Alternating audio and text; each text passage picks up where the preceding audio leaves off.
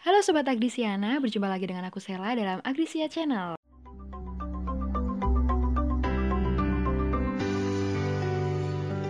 Agrisia, the voice of agriculture community. Bagaimana nih kabarnya? Semoga semua dalam keadaan sehat ya. Nah, meskipun di rumah aja, tapi jangan jadikan alasan buat gak produktif loh ya. Banyak kok aktivitas yang bisa dilakukan di rumah sembari mengisi waktu luang. Nah, kali ini aku gak sendirian nih. Ada seseorang yang akan menyapa Sobat Agrisiana sekalian. Hei Kak Tessa. Halo Sel, halo Sobat Agrisiana semuanya. Tak kenal maka tak sayang nih. Nah, sebelum lama, jauh mengobrol lagi, kita sebaiknya kenalan dulu lah ya. Oke deh, halo semuanya. Kenalin, nama aku Tessa. Jadi sama kayak Sela, aku dulu juga mahasiswa pertanian. Aku alumni Fakultas Pertanian U G M, uh, tepatnya dari Departemen Budidaya Pertanian. Nah oke, okay. Sekarang nih kesibukannya Kak Tessa lagi ngapain aja sih Kak? Ah, sibuk ngurus rumah aja sih. Oke, okay, karena lagi di rumah aja ya Kak. Iya, bener-bener ya? nah, Karena lagi di rumah aja nih Kak, Kakak ini gak sih tentang pandemi covid sembilan belas ini nih, Kakak ngikutin berita juga gak Kak? Iya dong, aku selalu usahain buat update, uh, apalagi tentang kondisi pandemi ini kan. Soalnya emang update informasi itu tuh mm-hmm. sekarang udah jadi kebutuhan utama juga ya, Sel ya. Bener banget. Nah, menurut Kakak nih, uh, sejauh ini mm-hmm. impact pandemi ini buat kehidupan sehari-hari kita ini apa sih, Kak? Wah, ya uh, impact banget ya, banyak banget Sel. Jadi misalnya nih, kegiatan kita jadi sangat terbatas kan. Mm-hmm. Kita harus bener-bener manage nih biar kita nggak terlalu sering keluar rumah. Terus selain itu kita juga harus um, membuat gaya hidup yang lebih sehat, terutama hmm. untuk masalah makanan kayak gitu. Nah, bener banget nih. Nah, Kak, ngomong-ngomong nih masalah makanan, nah kita sebagai mahasiswa pertanian nih mm-hmm. yang turut andil dalam kedaulatan pangan, dampak covid sembilan belas ini sama pertanian gimana sih menurut Kakak?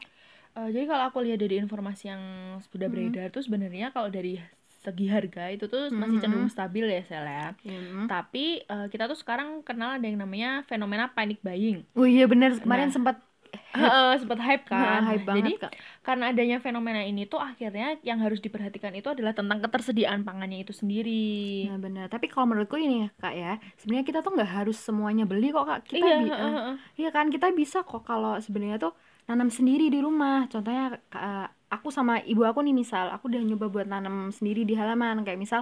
Uh, kayak sayur-sayur nih yang paling hmm. gampang ditanam ya Kak ya, kayak gitu. Uh, iya bener juga, aku tuh juga nanam di rumah loh Sel. hmm. Padahal kalau kamu tahu aku tuh tinggalnya di perumahan. Ih, sama Kak, aku juga tinggal uh, di perumahan. Kan, nah, iya, iya. Kayak kita tahu kan ya Sobat hmm. Agrisiana juga kalau uh, masalah kendala berkebun di perumahan itu kan yang pasti adalah lahannya. Nah bener banget, luas lahannya kan. kan terbatas. Nah jadi kita sebagai orang yang tinggal di perumahan ini harus bisa putar otak gimana sih caranya biar tetap memanfaatkan lahan sempit ini gitu. Nah kalau aku, aku pakai vertikultur Kak. Nah uh, uh, uh. jadi aku pakai barang bekas, uh, botol plastik bekas okay. gitu. Nah itu aku gantungin aja di pagar aku gitu Kak. hmm. Setahu aku sih vertikultur tuh kayak gitu. hmm. Tapi tuh bener gak sih Kak kayak gitu? Iya kok bener banget Sel. Jadi sebenarnya pada dasarnya konsep vertikultur itu tuh adalah menanam secara vertikal. Jadi hmm. mau kamu tanamnya pakai botol, pakai paralon, hmm. atau pakai pot yang kamu susun aja secara hmm. vertikal, itu semua sama karena konsepnya adalah kita menanam uh, secara tegak, secara vertikal hmm. untuk memanfaatkan lahan yang sempit okay. kayak gitu. hmm. Nah terus yang pentingnya itu sebenarnya dari hasil kita menanam itu tuh kita bisa konsumsi sendiri Sel. Bener banget Kak. Jadi apa yang kita tanam, kita langsung panen, kita konsumsi. Jadi kita juga minimalisir buat pergi-pergi belanja. Iya bener banget. Iya kan? Bisa langsung petik di depan oh, rumah oh, gitu ya Kak. Bener banget. Terus jadi kita tetap bisa mematuhi uh, peraturan P S B B yang sekarang lagi berjalan kan. Bener banget gitu. Setuju-setuju Kak. Oh ya, kemarin aku juga sempat baca artikel tentang ini kayak ada inovasi untuk memanfaatkan uh, antara menanam uh-huh. dengan cara aquaponik sama hmm? ini Kak, budidaya ikan. Nah jadi okay. itu di, di, dengan cara pakai ember gitu kan uh-huh. Kak. Nah jadi di ember itu kita bisa budidayain ikan sekaligus budidaya tanaman pakai sistem aquaponik oh, gitu yeah, Kak. Nah kalau gitu kan kita bisa dapat dua sekaligus uh, nih Kak. Iya, bener, sayur bener, kita bisa dapat, lauk juga kita langsung bisa dapat. Iya, bener banget gitu. Sel, menarik tuh ya konsepnya. Jadi kita bisa makan apa aja yang hanya yang ada di rumah aja kayak gitu. Nah tadi kan Kakak udah cerita nih, Kakak lagi sibuk ngurus rumah aja kan. Nah Kakak tuh juga ikut masak-masak gitu gak sih Kak? Iya dong, uh, kebetulan aku tuh in charge of cooking staff gitu Sel. Jadi semua menu makan di rumah tuh aku yang bikin. Wah Kakak jago masak dong. Iya lumayan, bisa aja. Nah Kakak biasanya masak apa sih Kak? Uh, masakan rumah biasa sih, yang penting tuh gizinya tuh harus seimbang, oh, kayak gitu. Kayak masak lima sempurna gitu ya, Kak? Bener banget, bener. Ada ini, ada nasi, hmm. ada sayur, lauk, buah, susu gitu ya kayaknya. Iya bener banget, Sel. Jadi sebenarnya kalau kita makan itu tuh uh, gak cuma tentang jumlahnya aja, tapi ju tapi tuh yang penting juga tentang substansinya, harus diperhatikan. Sela sama Sobat Agrisiana semua udah tahu belum sih tentang pola makan sehat seimbang? Eh, kok kayak pernah dengar ya, Kak, ya? Hmm? Tapi uh, kayak belum jelas gitu sih, Kak. Emang gimana sih?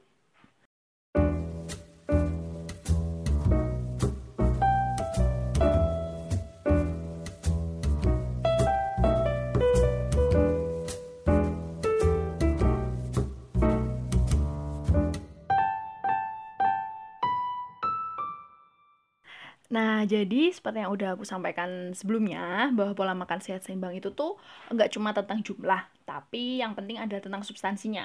Jadi kita tuh bisa uh, ngukur dengan satuan piring nih gampangnya, Sel. Mm-hmm. Jadi misalnya gini nih, kita punya satu piring. Huh? Setengah piring kita itu harus berisi tentang uh, berisi dengan sayur dan buah. Mm-hmm. Lalu seperempat piringnya itu tuh isinya protein.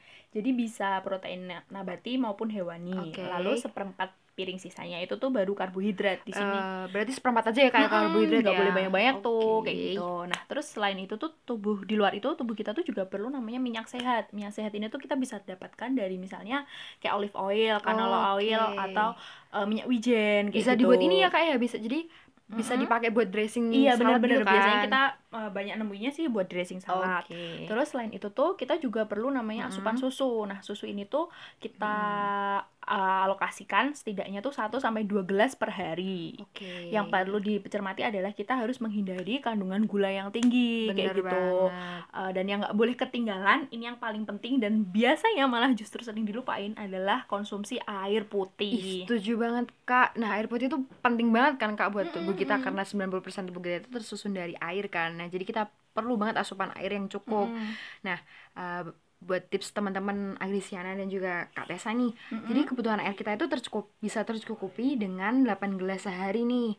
Nah, jadi delapan gelas itu terdiri dari dua gelas di pagi hari, satu gelas sebelum makan siang, Uh, terus ada dua gelas setelah makan siang, tetapi jangan sekaligus ya, Kak, ya. Jadi mm-hmm. bisa dipisah. Jadi langsung uh, setelah makan siang, habis itu beberapa jam kemudian baru satu gelas lagi. Terus yang terakhir itu ada tiga gelas di malam hari hmm. gitu, Kak. Iya iya benar-benar.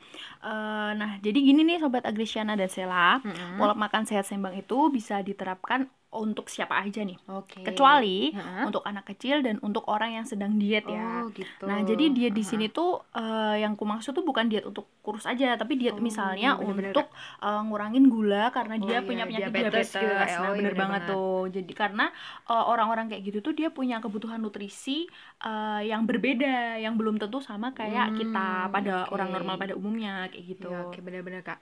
Nah terus Uh, tadi kan pola makan udah nih, Kak, mm-hmm. ya. Terus kita juga nggak boleh lupa ya, Kak, ya, sama olahraga. Iya, kan? bener banget, nah, bener banget. Selama di rumah ini kan kita bisa nih workout ringan. Nah, kan udah banyak nih tutorial di tutorial di YouTube gitu kan ya, Kak, ya. Mm-hmm. Udah banyak banget dan gampang banget kan, tinggal ikutin aja apa yang ada di YouTube gitu kan. Nah, yeah. terus pola makan tadi udah oke, okay, olahraga mm-hmm. juga udah benar. Nah, yang terakhir itu istirahat yang cukup. Nah, ini bener yang banget. Kadang-kadang sobat milenial ini suka lupa, lupa kan, Kak, deadline numpuk, tugas banyak banget, kerjaan kantor juga numpuk, jadi bener, istirahat bener, tuh, Kak, dikesampingin mm, kan. Bener banget. Nah terus dengan melakukan pola hidup sehat ini insya Allah kita bakal tetap sehat juga kan, Kak. Iya bener banget, Sel. Pokoknya tuh uh, gaya hidup sehat udah, mm-hmm. yang penting jangan lupa untuk stay positif. Ih, setuju banget, karena Kak, di tengah situasi kondisi pandemi kayak gini mm-hmm. kita tuh nggak bisa dipungkiri kita tuh rawan banget kena stres iya, kan.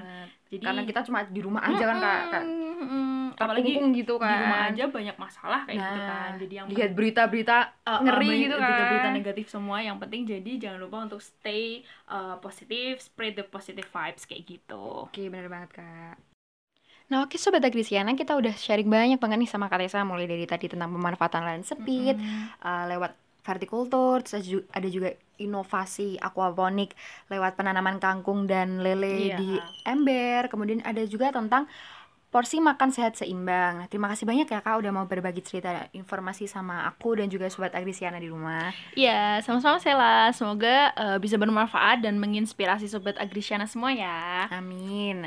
Oke Sobat Agrisiana, terima kasih udah mau dengerin podcast Agrisia kali ini. Semoga apa yang kami sampaikan bermanfaat. Stay healthy, stay positif, dan jangan lupa untuk tetap hashtag di rumah aja. Bye!